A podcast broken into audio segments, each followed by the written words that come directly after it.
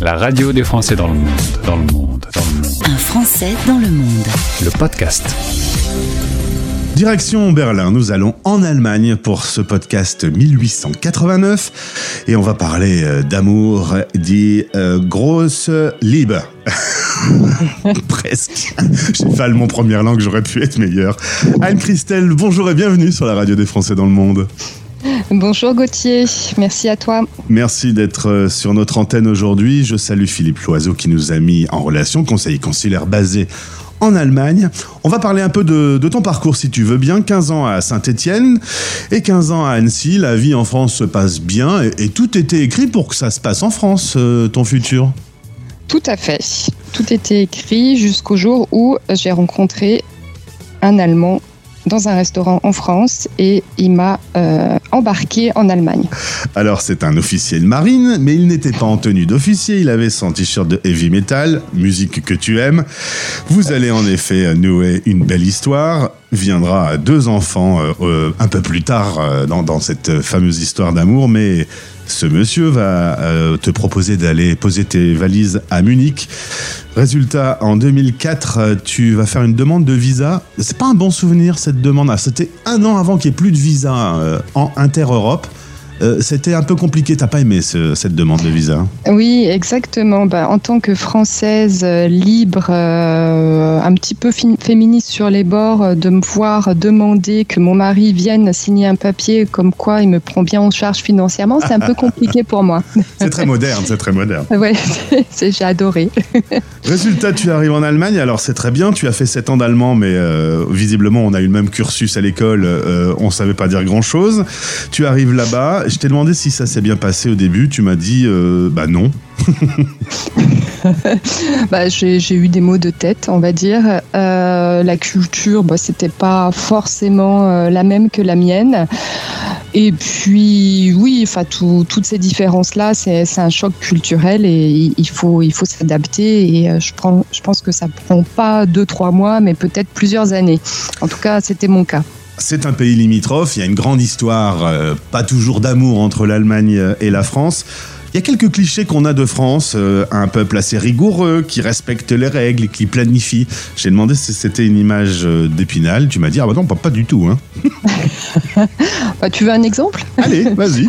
Allez, par exemple, moi j'aime bien passer au rouge quand il n'y a pas de voiture et je me suis fait souvent euh, disputer ou de dire que je ne montrais pas l'exemple à mes enfants, par exemple. et ça, c'est, ça, m'énerve tout le temps encore, même après 20 ans. et toi, la française qui réagis par impulsion, bah, tu planifies pas tes vacances un an avant. Non, j'ai du mal. j'ai du mal. Par contre, monsieur, lui, il écrit tout dans un papier. Ouais, et euh, il faut bien bien chercher avant et euh, prendre le gîte, euh, on va dire, six mois à l'avance pour avoir celui qu'on veut. C'est drôle. Et, et, cette différence culturelle, alors qu'on est vraiment voisins, elle est, elle est très forte. Oui, elle est, elle est réelle. Et puis, euh, quand tu es sociabilisé dans le pays dans lequel tu nais, tu, tu perds jamais ta culture. On, est différents, point barre, mais c'est assez rigolo euh, de mixer ces différences-là, parce que quand on forme un, couple franco-allemand, je pense, que, je pense que tu développes une flexibilité pour comprendre l'autre, autrement euh, tu te sépares. Chacun doit faire un pas vers l'autre, en fait. Ouais, bah, je pense pas qu'il y ait de compromis parce que tu peux pas perdre ta culture. Euh, je pense qu'il faut que l'autre comprenne pourquoi il réagit comme ça et, euh, et s'adapter. Mais encore s'adapter. Je, non, je parlerai pas d'adaptation, mais cohabitation, euh, de, compréhension. Compréhension. et tu t'es mis à la saucisse du coup. Euh, bah, ça dépend laquelle. La saucisse blanche n'est pas super. Je préfère différents goûts. Bah, il y a le choix en tout cas. Euh, est-ce que tu peux me parler de ta première rencontre à Munich, une rencontre qui a marqué ton parcours, euh, puisqu'on va parler de, de, ta présidence de l'association Emploi Allemagne, et il y a du sens. Exactement. En fait, quand je suis arrivée donc en septembre 2004 à Munich, il existait dans les consulats des services emploi. Et euh, moi, j'avais envie de travailler, de m'investir euh, dans, dans, la communauté française. Et je suis allée au consulat, taper à la porte du service emploi. Et il y avait euh, une certaine Magali Baudel qui m'a vraiment marquée jusqu'à maintenant et, qui m'a écoutée et qui m'a donné plein de conseils pour m'adapter professionnellement en Allemagne. Et surtout, sa gentillesse et son empathie m'ont beaucoup touchée. Et cet accueil indispensable quand on est nouvel arrivant, et voilà, a été incroyable pour moi. Ça a été une rencontre importante. Exactement. Mm. Alors 10 ans à Munich, puis 10 ans dans la capitale, tu euh, vas rejoindre donc cette association. Est-ce que tu peux me présenter la vocation de l'association Emploi Allemagne? Alors, je ne vais pas faire l'historique parce que c'est une, association qui a bientôt 30 ans. L'année prochaine, on, fête notre 30e anniversaire.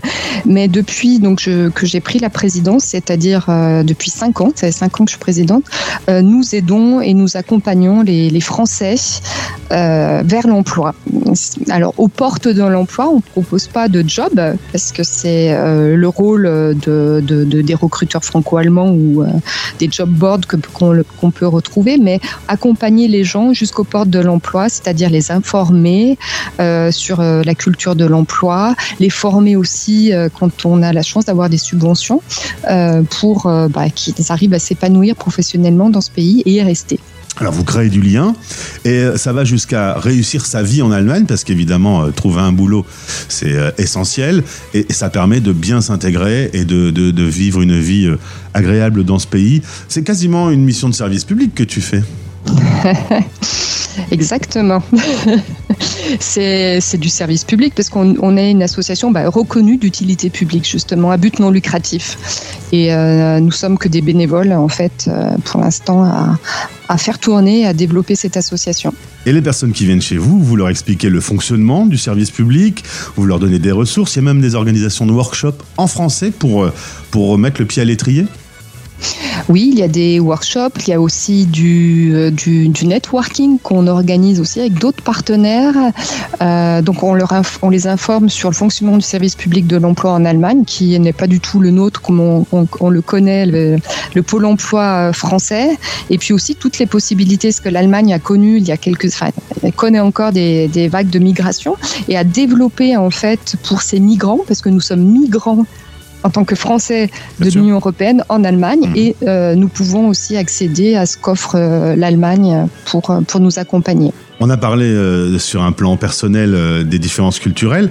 Sur un plan professionnel, c'est quoi les choses à savoir absolument quand on est français qu'on veut travailler en Allemagne?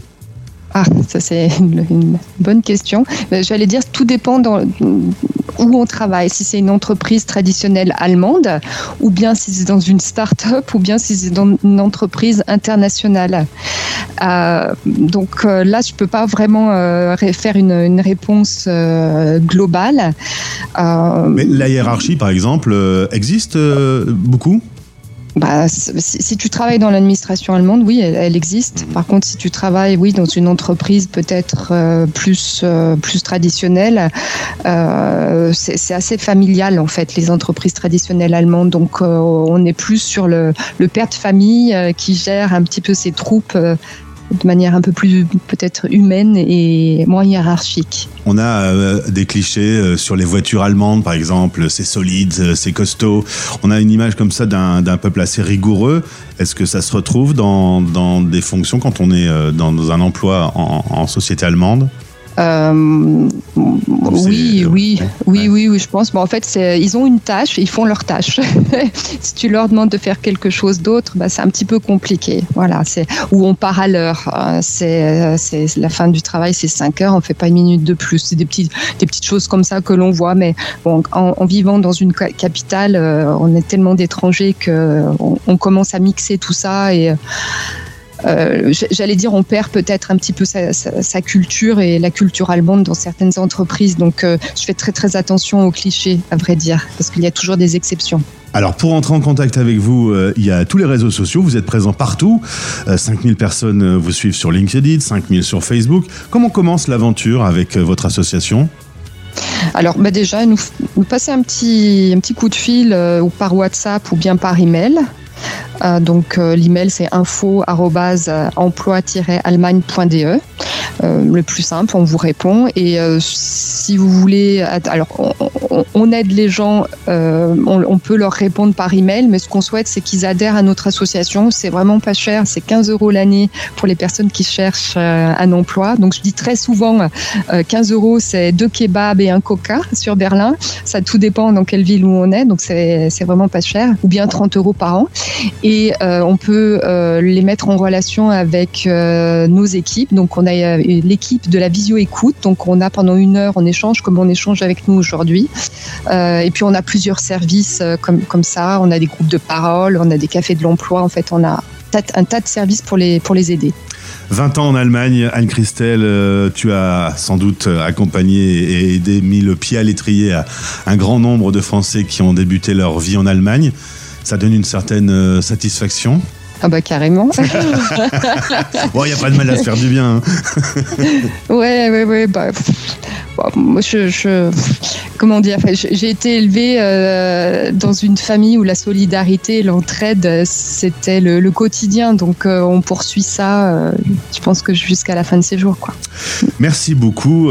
beau discours humaniste. Et, si vous avez envie de vivre cette aventure d'un emploi en Allemagne, vous contactez l'association. Tous les liens et l'email se trouvent dans ce podcast. Merci Anne-Christelle. Tu vas encore à des concerts de hard rock aujourd'hui?